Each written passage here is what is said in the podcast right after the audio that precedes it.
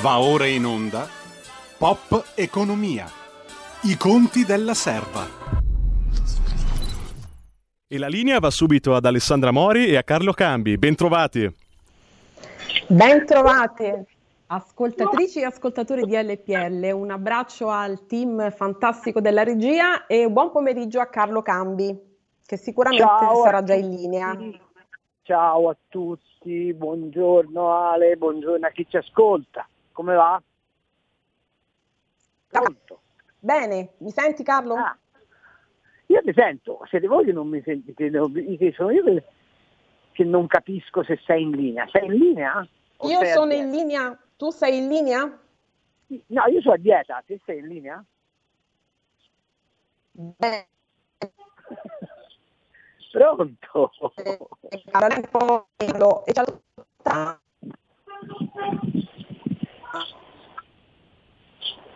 Pronto? Pronto? Eh, Alessandra, hai dei problemi di linea? Pro- pro- proviamo a procedere telefonicamente? Eh, Carlo, proviamo a connetterci di nuovo con Alessandra Mori.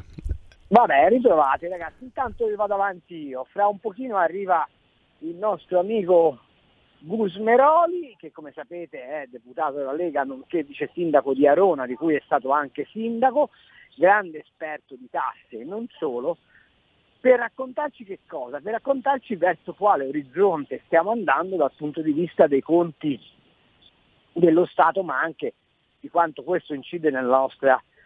Fra l'altro dovrebbe arrivare finalmente questa versione ulti- ultima del decreto sostegni per farci capire se stiamo ripartendo o no. Appena Alessandra è ricollegata fatemi un cenno che così scambiamo due battute. Nel Proviamo frattempo- sempre noi con tanta pazienza e insomma sempre sorprendentemente.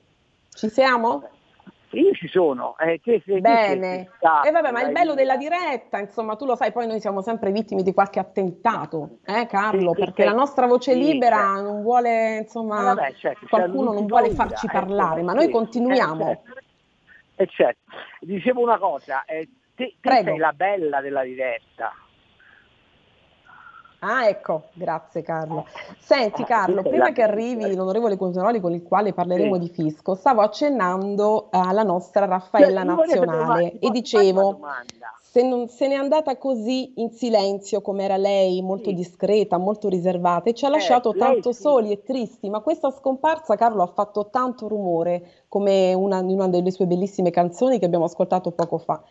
Raffaella era un pezzo di cuore, vero Carlo? È un pezzo di cuore eh, dell'Italia, allora, io- della nostra Italia, perché era l'unica capace di intrattenere e soprattutto di rimanere fino alla fine con il suo garbo, la sua classe, la sua eleganza nella casa degli italiani. Tu ricordi quando mh, lei era l'unica che era capace di elargire milioni con la conta dei fagioloni, empatica, vera? La ricordi? Come la ricordi tu, Carlo? Io, eh, io ragazzi vi potrei raccontare delle mie artistiche femminista al gomito pensando a Raffaella Carrà. Quando eravamo giovanotti noi, vedere le cosce della Carrà era una tempesta Il tuca tuca ma- Carlo, che è stata Eh, un po' un segno di liberazione, Però, di libertà, perché lei ha interpretato tutti i tempi perfettamente, ma quello che insomma sempre io ho pensato di Raffaella, che è stato un po' il mio mito, il mio sogno, anch'io da bambina ballavo con lei, sognavo con lei, cantavo con lei, sempre Eh, con però- tanta classe, tanta però- discrezione, è vero? Sì, è vero, però fammi dire una cosa, che dimostra quanto l'Italia di oggi sia ipocrita e vittima del luogo comunismo. Ma già so dove vuoi arrivare, Carlo, sai, già lo E sento. voglio arrivare Vai. lì perché la, la povera Raffaella Carrà nella sua vita è sempre stata libera e ha detto difendo la libertà di tutti. Oggi che è morta, poverina, e la cosa ci rattrista, l'hanno fatto diventare la Madonna arcobaleno, cioè la portano in giro dicendo ah lei è stata l'antesignana dei diritti gay, lei no, lei non è stata antesignana di alcunché. Lei ha semplicemente consentito a questo paese che era dominato dall'oscurantismo della censura televisiva di liberarsi di quelle zavorre. Poi ovviamente ha detto cose normalissime che ognuno di noi pensa, cioè che i bambini possono essere adottati, che bisogna essere liberi nell'espressione della propria sessualità, che ognuno vive la vita come gli pare, ma da qui a impalcarla a paladina del DDL Zan, che è un obbrobrio giuridico oltre che uno schiaffo alla civiltà, mi pare un po' troppo. E, sono e credo che quello che Raffaella proprio non volesse perché è sempre esatto. stata sopra, esatto. sopra tutto, convinto che se lei ora potesse amasse essere strumentalizzata, vero? Di morte e direbbe non il mio nome, perché lei se ha avuto un merito è sempre stata quella di interpretare fino in fondo in maniera straordinaria per la popolarità planetaria che aveva. Ricordo sì, che sì, pure Madonna gli ha dedicato una canzone eh. a, a, a, a, Raffaella Carrà e ricordo che in Spagna la piangono esattamente come la piangono gli italiani, quindi è stato un fenomeno di costume straordinario, ma lei non ha mai mescolato la sua professione e la, la sua grande... Carlo, Carlo vi interrompo solo un attimo perché abbiamo il nostro ospite in linea. Eh, Eccolo qui, noi ci vediamo perfettamente, è vero onorevole Gosveroli? Ci vediamo finalmente? Sì, assolutamente. Sempre con batticuore, cuore e batticuore, perché le nostre linee sono sempre insomma un po' diciamo indomite, intremite. No, ma qui insomma... abbiamo i potenti mezzi della Lega, quindi... Ah beh, allora siamo, siamo coperti. Sì. E allora lei, se posso chiederle, un ricordo di Raffaella Carrà, diciamo un pezzo d'Italia, un pezzo di cuore, no? Che se ne va. Sì, assolutamente, un pezzo di storia della TV, ma io dico non solo della TV, proprio dell'Italia, perché comunque è entrata nel cuore di tutti, è stata una, eh, diciamo, un'artista poliedrica perché ha fatto di tutto, dalla showgirl all'attrice. Io, io ricordo anche dei film di grande peso, mi ricordo addirittura un film con Frank Sinatra, quindi eh, stiamo parlando di un'autrice, per esempio, una cantante, di tutto, oltretutto con una profondità di pensiero, a differenza magari di quello che in certe trasmissioni poteva apparire. Quindi sicuramente è stato un dispiacere enorme per tutti noi e la prima ad aprire anche le linee, la diretta, se ricordate bene, insomma, è stata la prima a far entrare la voce degli ascoltatrici e degli ascoltatori nella casa degli italiani, un po' come facciamo noi con RPL, insomma, le chiamate sì. dirette. Vero, vero, ma peraltro in tv, quindi eh, cioè il Ciao Raffaella, poi c'è stato anche la, la Buonaccorti che ha fatto eh, ha seguito un po' il, certo. il, suo percorso, però è stata veramente in RAI, pensare una diretta in RAI con delle telefonate in RAI, insomma è, è stata una antesignata. Una pioniera sempre. Carlo, allora con l'onorevole Busmeroli parliamo di fisco, comincio io esatto. e poi esatto. ti lascio. No, con argomento un evento unico, insomma. Prima il fisco, che non vuole, nessuno vuole sentire il fisco, siamo tutti allergici al fisco. Con lei ci eravamo sentite qualche settimana fa, appunto ci eravamo dati appuntamento, insomma, a breve per riaggiornarci. A che punto siamo? Perché la riforma mi sembra vicina, insomma. E la, mh, scorso 30 sì. giugno faccio una piccola sintesi di riepilogo e poi lascio la parola. Le commissioni finanza di Camera e Senato hanno licenziato un lungo, lunghissimo documento, un po' una deadline, insomma, le linee, diciamo, le linee guida per la riforma che verrà il 31 luglio? Sì, allora diciamo che eh, ci eravamo eh, lasciati prima del 30 di giugno e eh, diciamo gli ultimi giorni sono stati molto febbrili perché abbiamo dovuto in qualche modo trovare la quadra a 360 gradi anche con le altre forze politiche e sappiamo benissimo che trovare la quadra sul, su temi importanti come sono il fisco eh, insomma non è facile. Però alla fine abbiamo trovato la quadra. Nessuna patrimoniale nessuna diciamo tassazione sulla, sulla casa sulla prima casa nessun aumento dell'IVA e soprattutto tre principi chiari. Uno, che la riforma deve sostanzialmente abbassare la pressione fiscale perché in Italia è troppo alta. Due, semplificare il fisco perché abbiamo 800 leggi, abbiamo una complicazione che non è quasi seconda a nessuno al mondo.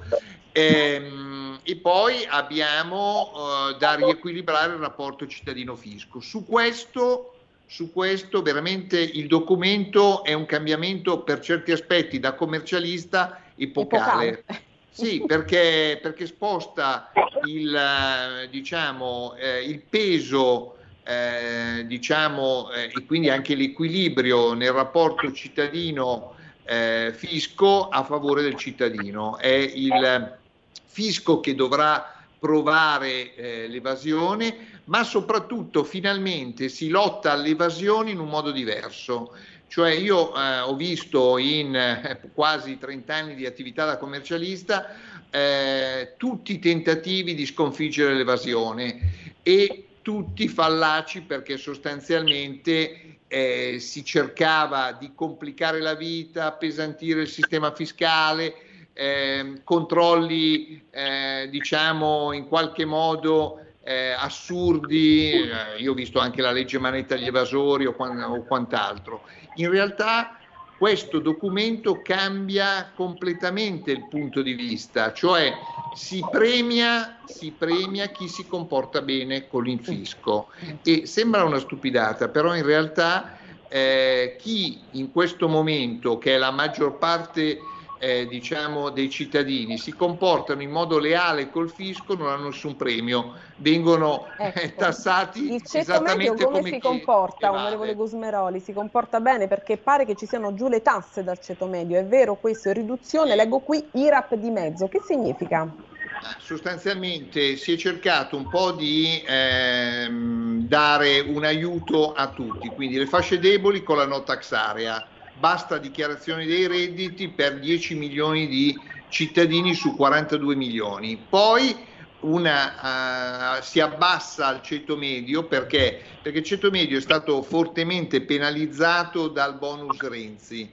Eh, il bonus Renzi si fermava a 26.000 e da lì in poi la tassazione era, non era una tassazione, era una sberla e, e, quindi anche da quel punto di vista. E poi aiutare le imprese, le piccolissime con la mini flat tax che è stata ampliata di circa il 20%, quindi ci siamo spostati da 65.000 con uno scivolo d'uscita di due anni con un incremento il primo anno del 10 e il secondo della, di un ulteriore 10 e poi con l'abolizione dell'IRAP, abolizione dell'IRAP che vuol dire da un lato togliere un terzo delle complicazioni fiscali italiane che non è poca cosa, e poi per ciò che riguarda tutti i piccolini esentarli da un'imposta che è assurda perché è un'imposta sulle perdite. Carlo. Sì, Vai. allora, no, io sono molto felice di quello che ci racconta il nostro Alberto che è un paladino del cittadino.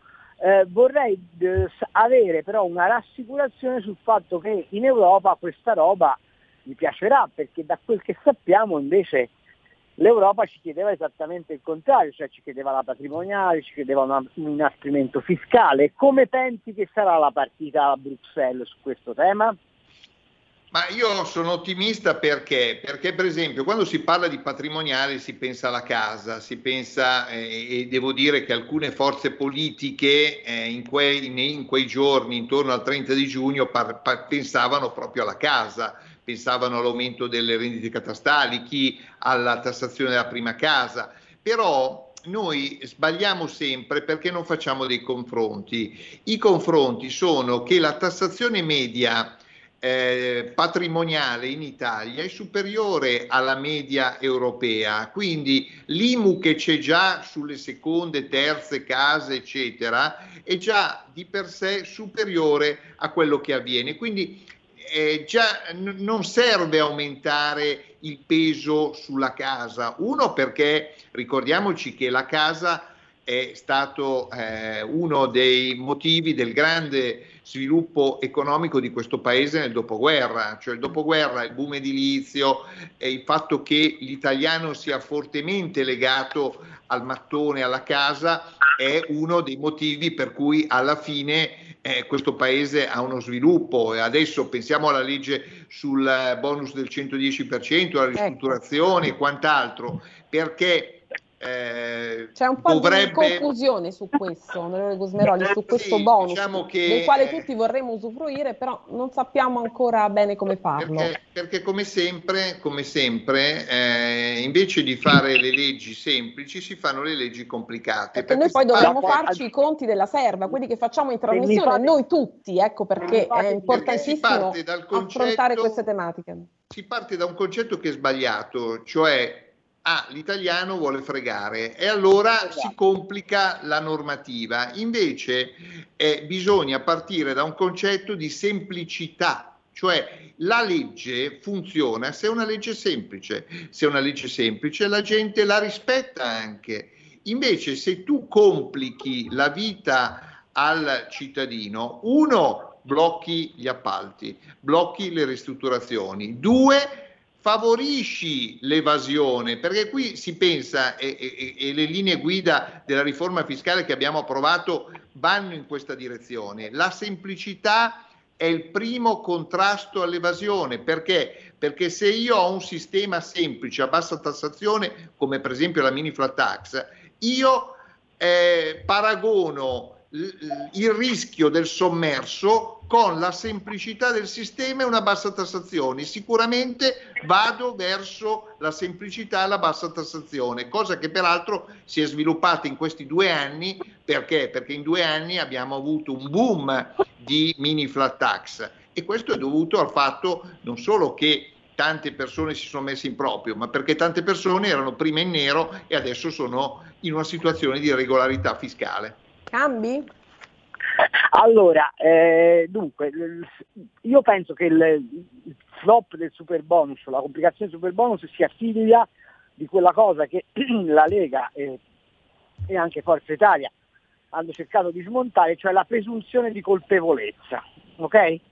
Questo paese il contribuente è presunto colpevole e se tu fai le leggi per stanare i presunti colpevoli finisce che allora incentivi a diventare colpevoli o, è, o incentivi a non fare nulla, è speculare a reddito di cittadinanza. Se uno Stato pensa di salvarsi dalla povertà finanziando la povertà non riesce a uscire dalla povertà, anzi la aggrava, così vale per Abbiamo tutto. un ascoltatore in linea, Carlo, poiché noi insomma, Prego. siamo tutti figli di Raffaella Carrà, lo prendiamo subito. Eh? Sì, chissà quanti fagioli ci porta. Federico, Pronto? vai, passacelo. Pronto? Pronto. Pronto? Buonasera. Pronto, te, salve? Sì. Prego. Ascolti, solo una domanda, una cosa volevo veloce. Che peso avrà il, l'enorme debito pubblico italiano dopo che tutto speriamo si sia eh, risolto riguardo alla pandemia? Tutto qua. Grazie. Ciao. Grazie, buona giornata, buon pomeriggio. E allora che peso avrà? Ma allora, allora. Eh, è abbastanza semplice. Allora, pensiamo per esempio a una famiglia. Una famiglia che decide di comprare una casa fa un mutuo. È preoccupato dal mutuo, è preoccupato dal mutuo il giorno che non ha più lavoro e quindi non ha più il reddito per pagare il mutuo. Finché ha un reddito non è preoccupato dal mutuo. Allora facciamo la stessa cosa sullo Stato. Allora, finché noi creiamo prodotto interno lordo, creiamo crescita, creiamo occupazione, non dobbiamo temere di avere debito. Ok? Peraltro è importante, diciamo, generare debito che procura rilancio dell'economia. Perché? Perché procura reddito, e con quel reddito si pagano gli interessi e le rate dei debiti, in questo caso i titoli di Stato. Quindi ehm, il tema vero è avere sempre come visione per il futuro il rilancio dell'economia, perché se noi rilanciamo l'economia a quel punto il, tu, qualsiasi debito è, sopporta, è sopportabile. Se invece noi l'economia non la rilanciamo, allora sì che dobbiamo essere preoccupati del debito. Però eh, diciamo, andiamo verso un periodo di cinque anni in cui faremo enormi investimenti. Se stiamo vicini alle nostre piccole e medie imprese artigiane e commercianti con una pressione fiscale più contenuta, una semplificazione del sistema, il debito non deve essere per noi una preoccupazione.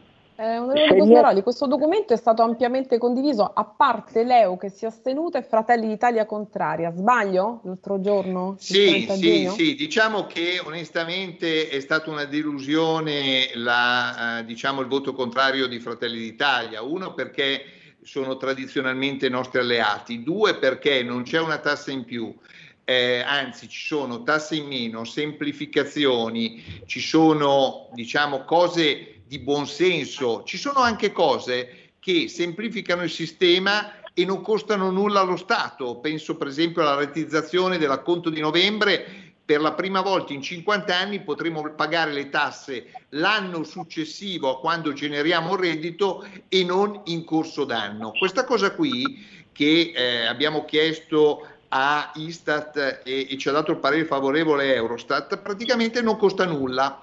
Allora vedere Fratelli d'Italia, peraltro alcuni colleghi commercialisti che la materia la conoscono eh, adeguatamente, votare contro, eh, insomma in qualche modo io ho visto eh, il votare contro a prescindere, non entrare nel merito, insomma non, non, vedere il bene del cittadino. Quindi lei è un come... po' deluso, diciamolo. ecco, deluso. Sulla, sul voto di Fratelli d'Italia sì, sul voto di Leu onestamente nel momento in cui abbiamo bocciato la patrimoniale, bocciato eh, la revisione degli estimi, eh, bocciato un approccio ideologico alle tasse perché è chiaro che nel momento in cui sposti eh, e dai attenzione alla diminuzione della pressione fiscale, l'EU in qualche modo che eh, viene un po' eh, etichettato come il PD, come il partito delle tasse, è chiaro che non poteva votare a favore. Carlo, tu da che cosa sei deluso?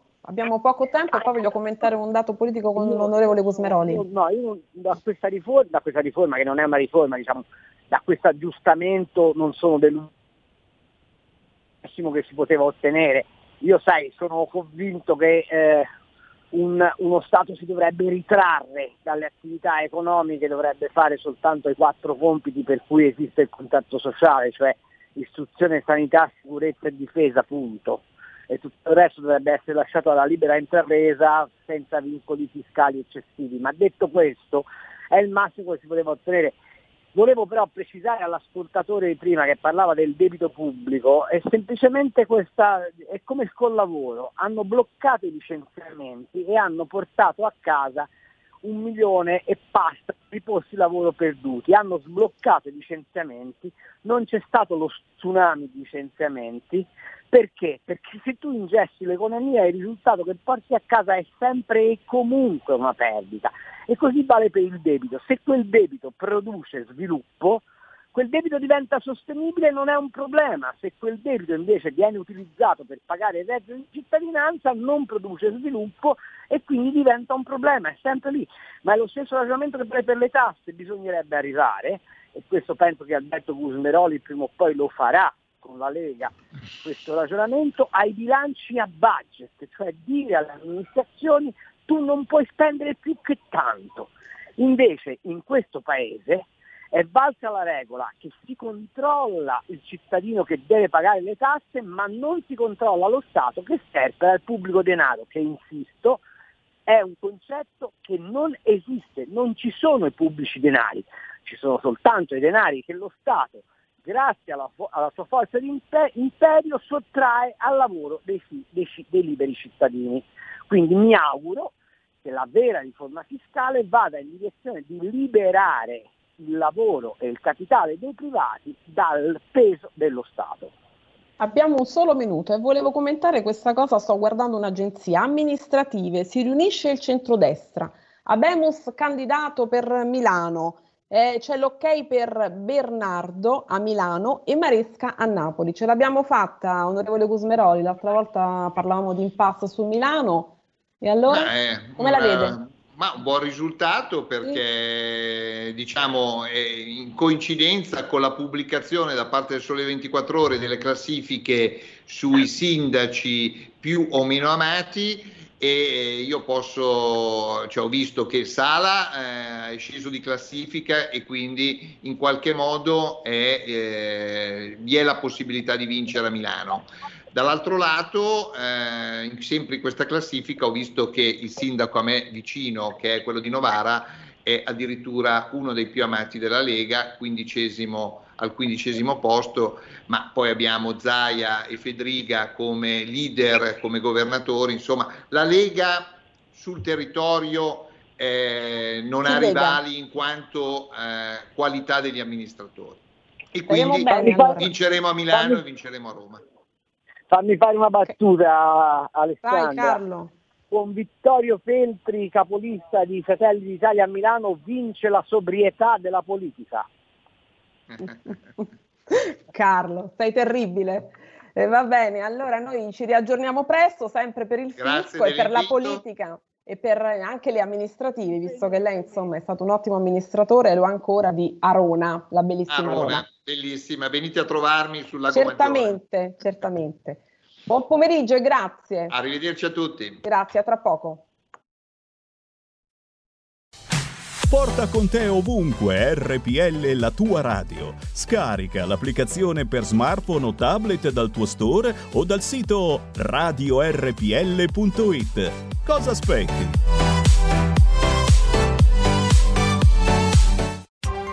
Coming Soon Radio, quotidiano di informazione cinematografica. Lo sfogo annuale si concluderà in 3, 2, 1. Le regole sono cambiate. Finito, vi prego! Non sentono le sirene. Non ci sono più regole. Questo è il vero sfogo, lo sfogo eterno. La notte del giudizio, per sempre. Da giovedì 8 luglio, solo al cinema. Black Widow, Prima di diventare un Avenger avevo una famiglia. a luglio. Come mai sei tornata? Abbiamo dei conti in sospeso. L'attesa Combatteremo con te. è finita. Metti la cintura. Avresti dovuto portare gli Avengers. Black Widow, Ho vissuto molte vite, ma non voglio più fuggire dal passato. dal 7 luglio, al cinema.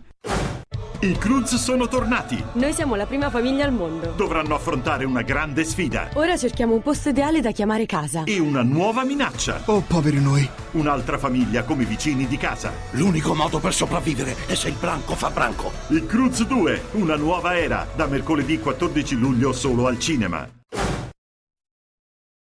Radio RPL, questa è Pop Economia, ridiamo subito la linea ad Alessandra Mori e Carlo Cambi e volevo dirvi che abbiamo già l'ospite con noi. Che è l'onorevole Borghi. Benvenuto. Buongiorno. Grazie Ciao Claudio, come nostro stai? Ciao Carlo, tutto a posto? Tutto a qui a Roma, ma, ma insomma che devi fare? Va bene. Allora, allora? eh, Vai Carlo. caro Claudio, ti abbiamo chiamato perché noi vogliamo capire se con questo PNRR eh, ci sono o ci fanno. Non siamo del tutto convinti che sia questa mano santa che ci risolverà i problemi, vorremmo un tuo giudizio tecnico-politico su come si sta sviluppando questa cosa, perché io ho la netta sensazione che dietro gli appelli green, dietro gli appelli alla transizione, eccetera, eccetera, si nascondano delle enormi fregature per il nostro sistema economico. Il tuo, vorremmo il tuo punto di vista. Eh beh, sì, come qualcuno probabilmente ricorderà, eh, non ero esattamente contento quando eh, si scelse ai tempi del Conte 2 come grande strumento contro, per contrastare eh, gli effetti economici della pandemia il sistema del allora definito Recovery Fund, adesso è diventato PNRR. Perché se uno va a guardare i miei commenti dell'epoca, eh, avevo mi, mi- mi pregio di aver capito, direi subito, non appena se ne, se ne parlava, mh, di, che se ne- di- di che cosa si trattasse. Ecco. Cioè, praticamente, al contrario della soluzione più ovvia, che è quella che stiamo utilizzando fino adesso, eh, perché ricordate che di soldi di Recovery Fund fino adesso non ne abbiamo visto un centesimo, invece della soluzione più ovvia, vale a dire eh, utilizzare eh, molto banalmente il debito ricomprato dalla banca centrale per eh, finanziare eh, investimenti produttivi, eh, detassazioni, sostegni, insomma quello che serve per rimetterci in pista, si è scelta appunto una strada che è molto insidiosa, perché praticamente stiamo parlando di ehm, dare dei soldi a un bilancio europeo, eh, i quali a loro volta li ridistribuiscono, però decidono loro con quali criteri. Eh, voi capite bene che dal punto di vista di chi è chiamato a sminestrare questa cosa è molto positivo, no? Pensa che meraviglia, cioè della gente che ti dà dei soldi e poi decidi tu come ripartirli, no? oltretutto a quegli stessi che te l'hanno dati. Dal punto di vista di quello che li dà non è furbissimo, perché io ti devo dare 100 perché poi tu me li ridia secondo i criteri che piacciono a te e io ti devo pur dire grazie. No? E, quindi eh, non mi piace il sistema, non mi piace per nulla. È ovvio che purtroppo però una volta che noi siamo avviati su questa china, eh, e, a quel punto devi, sei in ballo devi ballare perché eh, tu hai già preso l'impegno di metterci 100 ci manca anche che non te li riprendi, no? Quindi in buona sostanza purtroppo siamo dentro in un, in un, gioco che non mi piace, ma dobbiamo partecipare e cercare di parteciparci nel modo migliore. Eh, ragionevolmente questi soldi che non sono la manna dal cielo, quando potrebbero arrivare? Perché ci avevano detto entro luglio avremo i primi 20 miliardi, eccetera, eccetera, non si è visto il becco di un quattrino. Non è che arrivano a babbo morto? Eh, ma eh, in realtà il meccanismo è... è mm, no, anche perché, più... scusami, se ti, scusami se ti interrompo, ho visto che hanno tentato di fare provvista prima con 80 miliardi, poi con 20 miliardi di, debito, di, di titoli di debito comune mi sembra che francamente vadano sul piedi non di piombo, di cemento armato. Se a questa velocità gli interventi per risanare, per dare slancio all'economia mi sembra che siano un po' sfasati tra i bisogni di rilancio e quando vengono erogate le, le, le, le diciamo così, somme che servono. Eh, ma eh, allora il punto è proprio quello. In teoria noi potremmo tranquillamente iniziare a fare tutti i lavori che vogliamo senza bisogno di chiedere niente a nessuno, perché eh, le cifre sono già state messe a bilancio. No? Noi abbiamo circa 120 miliardi eh, di, eh, di, di, di, somma già, già a disposizione eh, che eh, sono dentro una specie di, boh, chiamiamolo fondo rotativo, eh, vale a dire c'è la cifra bilancio, noi si preleva da questo, se qualsiasi cosa vogliamo fare, si preleva da questo silos no? e poi se e quando arrivano i soldi dall'Europa vanno a rimpinguare quelli che noi abbiamo. Ce li rimettiamo dentro no? nel salvadenaio, ok, perfetto. Quindi il vecchio caro sistema della, della vasca con lo scarico certo, e certo, rubinetto, certo. ecco, quindi però la vasca al momento è piena, quindi se noi dovessimo fare dei lavori o cose di questo tipo potremmo già iniziare subito. Ehm, la cosa in teoria, ehm, quello che cerco di far capire, è che non è che bisogno, avremmo bisogno o che abbiamo bisogno strettamente del fatto che gli altri ce li rimettano dentro, potremmo tranquillamente rimetterceli dentro semplicemente mettendo dei titoli di Stato che vengono ricomprati dalla banca centrale, quindi con denaro creato. Però vabbè, eh, alla fine si è scelto questo sistema, io ho provato a chiedere a qualche elemento eh, di, di, quelli che invece plaudono a questo sistema del perché mai no? devono essere contenti. Beh, ma la risposta più che altro è in generale abbastanza semplice ed è io, a me il vincolo esterno piace, cioè il fatto che ci sia qualcuno che decida per noi, a qualcuno sta bene. Eh, vabbè, che devo fare? Senti, ma non è che tutto questo è figlio, e poi ti lascio alle domande di Alessandra, è figlio di quella cultura molto radicata in Prodi e non soltanto in Prodi del vincolo esterno, cioè della serie. Sì, Siccome noi non siamo in grado di, di governare l'Italia, ce la facciamo etero dirigere, ok? Eh, no, no, assolutamente, è proprio, è proprio, è proprio così. Eh, il, l'atteggiamento è quello, cioè, specialmente una roba che ovviamente ha in mente il PD e similari. Cioè, vale, eh, la mail. Um, vale, vale, vale, a dire, eh, il, io tanto, l'idea è, tanto in Europa comando io, no? perché c'è Gentiloni, sì. oppure ci sarà qualcuno dei certo, miei, oppure certo. ci sarà qualcuno che la pensa come me. Eh, è meglio che debbano decidere loro cosa dobbiamo fare, anche se eh, il rischio ovviamente è che non decida Gentiloni ma Dombrovskis o qualche altro eh, emissario della Merkel. Eh, o, il signor Wittmann da, dalla, dalla Deutsche Bank piuttosto mai che, cioè, non, non, non, sia mai che, che, che, un Salvini decida uh, come spendere dei soldi, uh, chiunque pi, pi, piuttosto dell'altro. Che poi eh, alla fine è il solito problema dell'Italia, no? cioè, se- ci stiamo talmente sulle balle l'uno con l'altro che si chiama sempre qualcuno dal, dal straniero, no? eh, che è meglio che venga lui a dominare, poi ci, così ci ritroviamo i tedeschi, i francesi, così via, tutti che eh. ci certo. mangiavano sulla testa perché si continuava a chiamare il, il, il, l'aiuto dal, stiamo sempre, stiamo sempre, aspettando Enrico VII o Carlo V, insomma, sostanzialmente. Carlo V, esatto, sì, sì, siamo, cioè, le cose, le cose alla fine risalgono ancora lì, insomma.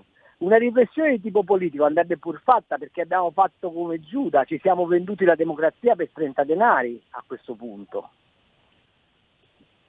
Eh, lo so, lo so, eh, ma infatti questo è una delle cose che io cioè, eh, pur, purtroppo, eh, purtroppo divento, divento matto, eh, ma, ma, ma, l'argomento è, è, proprio, eh, è, proprio, quello lì. Cioè, dovrebbe, noi dovremmo combattere per avere la nostra sovranità, per avere anche la libertà di sbagliare. No? Cioè, se, se, alla fine le cose sono in capo a noi, eh, poi saranno i cittadini con il loro voto che diranno ma non mi va bene come le hai utilizzati oppure mi va bene come le hai utilizzati, quindi ti premio oppure ti punisco e così via. Insomma dov- dovremmo essere noi, perché noi, eh, ehm, il politico poi è rappresentante dei cittadini. Invece chi tutto sommato eh, tifa per queste soluzioni del vincolo esterno, di base pensa che i cittadini siano dei cretini. No?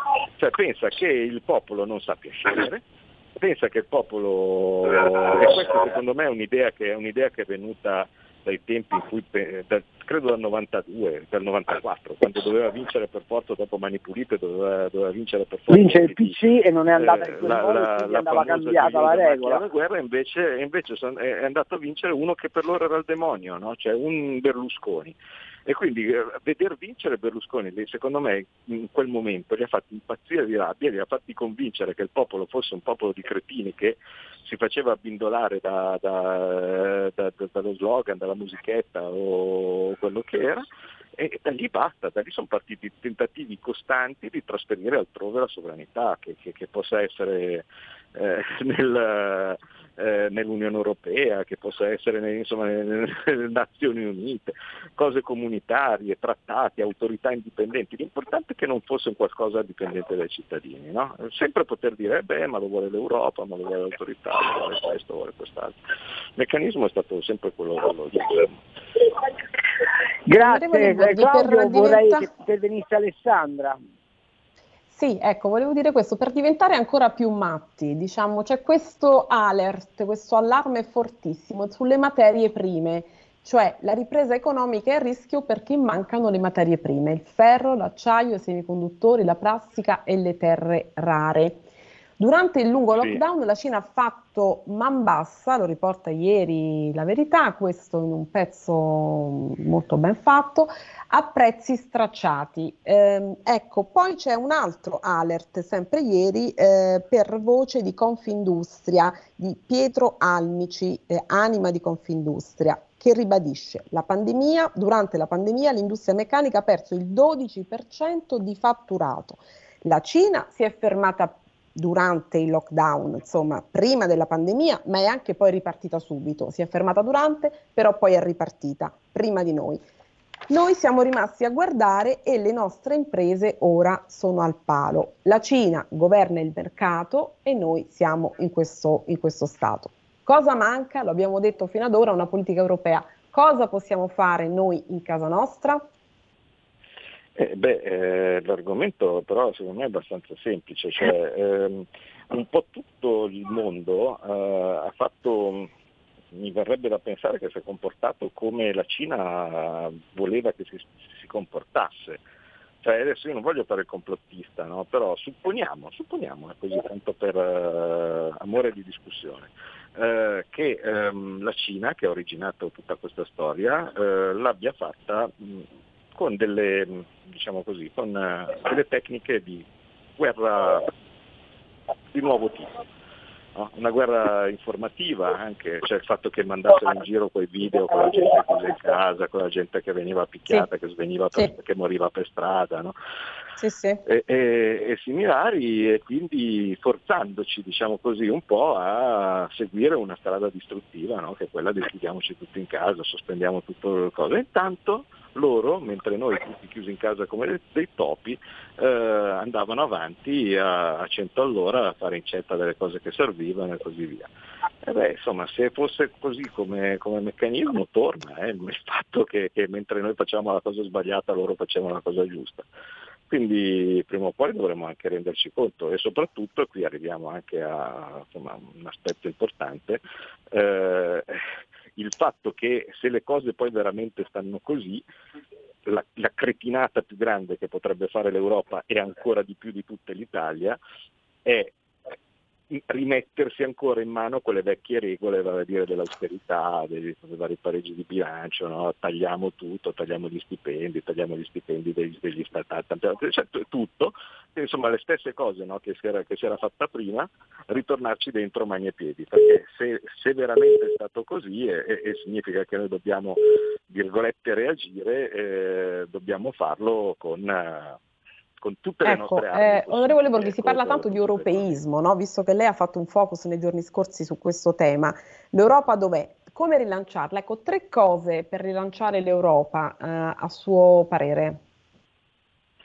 Ma ehm, me ne basta una, cioè mi basterebbe semplicemente che nel momento stesso in cui ci mettiamo a ridiscutere le regole, eh, queste regole invece di farle su eh, contenuti ragionieristici fossero eh, mirate a degli obiettivi. Immaginate quanto migliore sarebbe un'Unione Europea che invece di avere la regola del, dello zero deficit, che è quella del pareggio di bilancio, avesse quello della zero disoccupazione. No?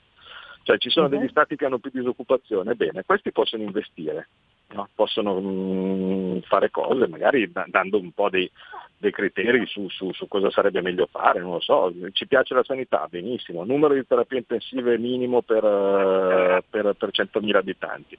Uh, ci piace la sicurezza, bene, numero di addetti al settore sicurezza per uh, tot abitanti, uh, con dotazioni e tutto. Ecco, mh, mm, così facendo avremmo risolto molti problemi di disuguaglianza all'interno, all'interno, dell'Europa e eviteremmo quello che è successo prima di questa pandemia, vale a dire che chi era ricco e così via diventa sempre più ricco e chi era povero diventa sempre più povero. Il tema prende molto, abbiamo un ascoltatore, prendiamolo pure, vediamo un po'. Elisetta, eh? Elisetta. Sì, buonasera a tutti. Ah, Ciao, ma la signora Elisetta è nostra Allora, a proposito signora. della Cina, io vi voglio intromettere, anche se non è giusto perché è bello sentirvi parlare. Deve. Allora ragazzi, se la Cina controlla le aziende strategiche, cosa possiamo fare? Cioè, secondo me no, la transizione energetica è strategica per il cambiamento climatico, questo lo sanno tutti, ma lo è altrettanto per gareggiare e i posti di lavoro. L'interconnessione, secondo me, del mondo sta facendo emergere il lato oscuro della globalizzazione che determina dipendenza. Il pericolo è di vedere esposta la propria sovranità e, ehm, cioè voglio dire, ai ricatti di una potenza ostile come la Cina. Lo Stato ci- eh, cinese finanzia e controlla le aziende a carattere strategico. La risposta alla globalizzazione viene dunque dalla regionalizzazione, dico io, delle catene produttive in aree tra loro compatibili e assimilabili. Aggiungo anche, poi termino, alcuni pannelli solari cinesi sono generati con l'utilizzo di energia elettrica da centrali a carbone. Tutto qua, vi saluto e buon lavoro a tutti quanti. Grazie. Ed onorevole come sono attente le nostre ascoltatrici, sanno tutto, eh, sono la vedevo, preparatissime. La vedevo preparata appunto, infatti. Preparatissime. Eh. Però fa- fatemi, dire, fatemi dire una Carlo, cosa. vorrei però. che intervenissi anche tu perché tu hai tanto Eh, scritto sì, sulla vor- Cina e sull'economia, vor- sei sì, proprio vorrei, vorrei, vorrei sulla far notare materia, vai. questo, però. Vorrei far notare questo, che la Cina ultimamente dà segni di nervosismo. Cioè quando Xi Jinping con- ripiglia in mano le minacce, schiera 100 batterie di missili, vuol dire che comincia a comprendere che ha un problema interno e il problema interno della Cina è spaventoso. Cioè loro hanno un problema di riequilibrio del reddito all'interno dell'immensità di quella, di quella nazione, di quel paese, che li sta mettendo a durissima prova.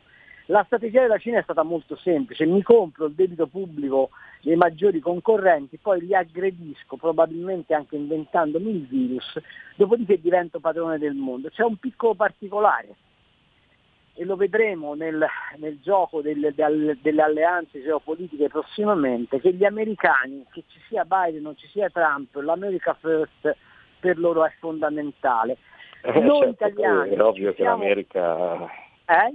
È, è ovvio che, la- che l'America nella geopolitica è, è- il, problema, il problema drammatico, fa- fammi dire Claudio, poi voglio da te un parere su questo. Il problema drammatico è che noi, con la disgraziata alleanza fra Prodi, Di Maio e Conte, abbiamo spostato l'Italia sul fronte cinese, seguendo la Germania che è spostata sul fronte cinese e adesso rischiamo che l'Europa sia fuori dei giochi. La domanda è, Draghi, secondo te ha la forza di andare in Europa e riequilibrare, soprattutto dopo che la Merkel abdicherà la mm, posizione europea nei confronti del patto atlantico e della Cina? Eh, Carlo, perdonatemi, abbiamo un Eh, ascoltatore, direi di farlo intervenire e poi entrare, diamo dai, spazio sì, alla risposta dell'onorevole Borghi. due, Claudio. Pronto? Prego. Sì. prego. Ah, eh, allora, volevo chiedere, eh, per quanto riguarda le impos- l'imposizione fiscale, ehm, come mai è stato abbandonato tutto e sento parlare Berlusconi che non ha mai fatto niente e che vuole riprendere in mano la questione fiscale? Cioè la gente non ce la fa più perché le tasse adesso aumenta del 20% l'energia elettrica, aumenta il gas del 30% e aumentano le assicurazioni, aumenta tutto. E adesso aumenta anche la benzina. Quello che chiedo è come mai non facciamo una politica, almeno la Lega, eh, lo chiedo a Borghi che è molto stratega su questo, non facciamo una politica di riduzione delle tasse per rimettere dei soldi in mano alla gente per poter rifar partire l'economia? Grazie, ascolto per radio. A lei, onorevole, le conclusioni su quel che diceva Carlo Beh, e sulla ma- domanda ma dell'ascoltatore. È, è giustissimo, però è evidente che in questo momento, eh, avendo a che fare con eh, delle cifre che possono essere anche importanti, perché fra i vari sostegni stiamo, stiamo parlando di quasi 200 miliardi no, che adesso sono stati messi in circolazione, si è dato mh, preminenza, e questa è una scelta, eh, poi per carità, cioè, può essere giusto o sbagliato che sia, chi non aveva reddito piuttosto che chi aveva reddito era magari tassato eccessivamente. Eh, infatti i sostegni in generale puntano a quello, cioè puntano a cercare di tenere aperte le aziende, evitare che chiudano. Eh, poi una volta diciamo, rimesso in moto il, il paese l'aspetto fiscale sarà fondamentale, quindi ha ragionissima. Cioè, eh, noi fino adesso abbiamo, abbiamo, abbiamo sofferto di, di, eh, di, di una stagnazione ventennale proprio sulla politica della sanità. Bisogna chiuderla questa, questa parentesi e aprirne una nuova. Sì. Grazie. Vi, vi saluto Bene. perché mi scade il tempo. Vabbè, ciao Claudio, Grazie. grazie di essere stato Grazie, con noi, Carlo. ci sentiamo molto presto. Un abbraccio Grazie, anche a tutti e ai ragazzi, ciao, Arrivederci ciao. a tutti, arrivederci, grazie. Ciao, Grazie, ciao, ciao, ciao. Carlo, abbiamo pochi minuti e siamo finalmente soli, Carlo. Vabbè, eh, non mi dire così perché te sei bel- la bella della diretta e quindi finalmente soli, sai. No. Fortuna che la distanza è tanta. Detto questo, Ma dobbiamo no, dicevo- interagire, dobbiamo vederci, devi collegarti anche tu con, su Eh, Skype, così insomma dice- è più bello. dicevo, dicevo, e allora Carlo, sempre- quindi Eh. una sintesi della nostra puntata, credo che qualche spunto l'abbiamo offerto anche Allora, oggi la- con il contributo dei è- nostri ospiti. La sintesi è l'influenza del centrodestra sul governo si comincia a percepire perché il clima, almeno per quel che riguarda il, il rapporto cittadino-fisco, sembra un po' cambiato o, sem- o si sembra decisi a cambiarlo. L'incognita però enorme è la ripresa economica è reale o è una bolla? Perché ci sono quegli elementi che tu ricordavi prima, cioè il costo delle materie prime, il problema dell'inflazione, il petrolio che è fuori controllo, la transizione ecologica che è sostanzialmente una bufala, sono tutti pun- punti interrogativi su un paese come questo che ha nella capacità di trasformazione di materie prime la sua principale eh, ehm, forza economica. Dunque Esatto. dobbiamo augurarci che il quadro internazionale si stabilizzi, che il rapporto fra America e Cina eh, diventi un rapporto in cui l'America fa rivalere la sua potenza economica e che noi come paese da sempre allineato alle politiche economiche americane siamo in grado di sfruttare questa scia. C'è solo un dato positivo, che Francia e Germania nell'Europa prossima avventura conteranno molto di meno e se noi siamo bravi, essendo la terza economia europea e il secondo paese manifatturiero, possiamo per, per la prima volta dopo dalle- dal- dall'euro, quindi per la prima volta dopo vent'anni, tentare di diventare protagonisti delle politiche economiche continentali. Questo è il quadro che noi abbiamo disegnato oggi in questo pomeriggio. Perfetto. Quattro conti di domanda, non punti, conti di domanda perfetti. A me piacerebbe tanto chiederlo a Draghi, Carlo. Tutto Eh sì, questo. se, se ci rispondesse lo faremmo. se, se non, si può mai sapere, Draghi- sai, nella vita, non si può mai sapere. proviamo, ma se non, se non ci risponde Draghi lo, chiamere- lo chiederemo a San Giorgio. San Giorgio e i Draghi. Certo, va benissimo Carlo. E allora io ti abbraccio, abbraccio tutte le nostre ascoltatrici e ascoltatori e al prossimo martedì con i nostri conti di domanda. a, a buona, come posso dire, buona giornata a tutti, ma soprattutto buona economia a tutti. Fatevi sempre i conti e state svegli. Ciao! Ciao! Ciao! Ciao Carlo, ciao! Ciao, ciao! Avete ascoltato Pop Economia.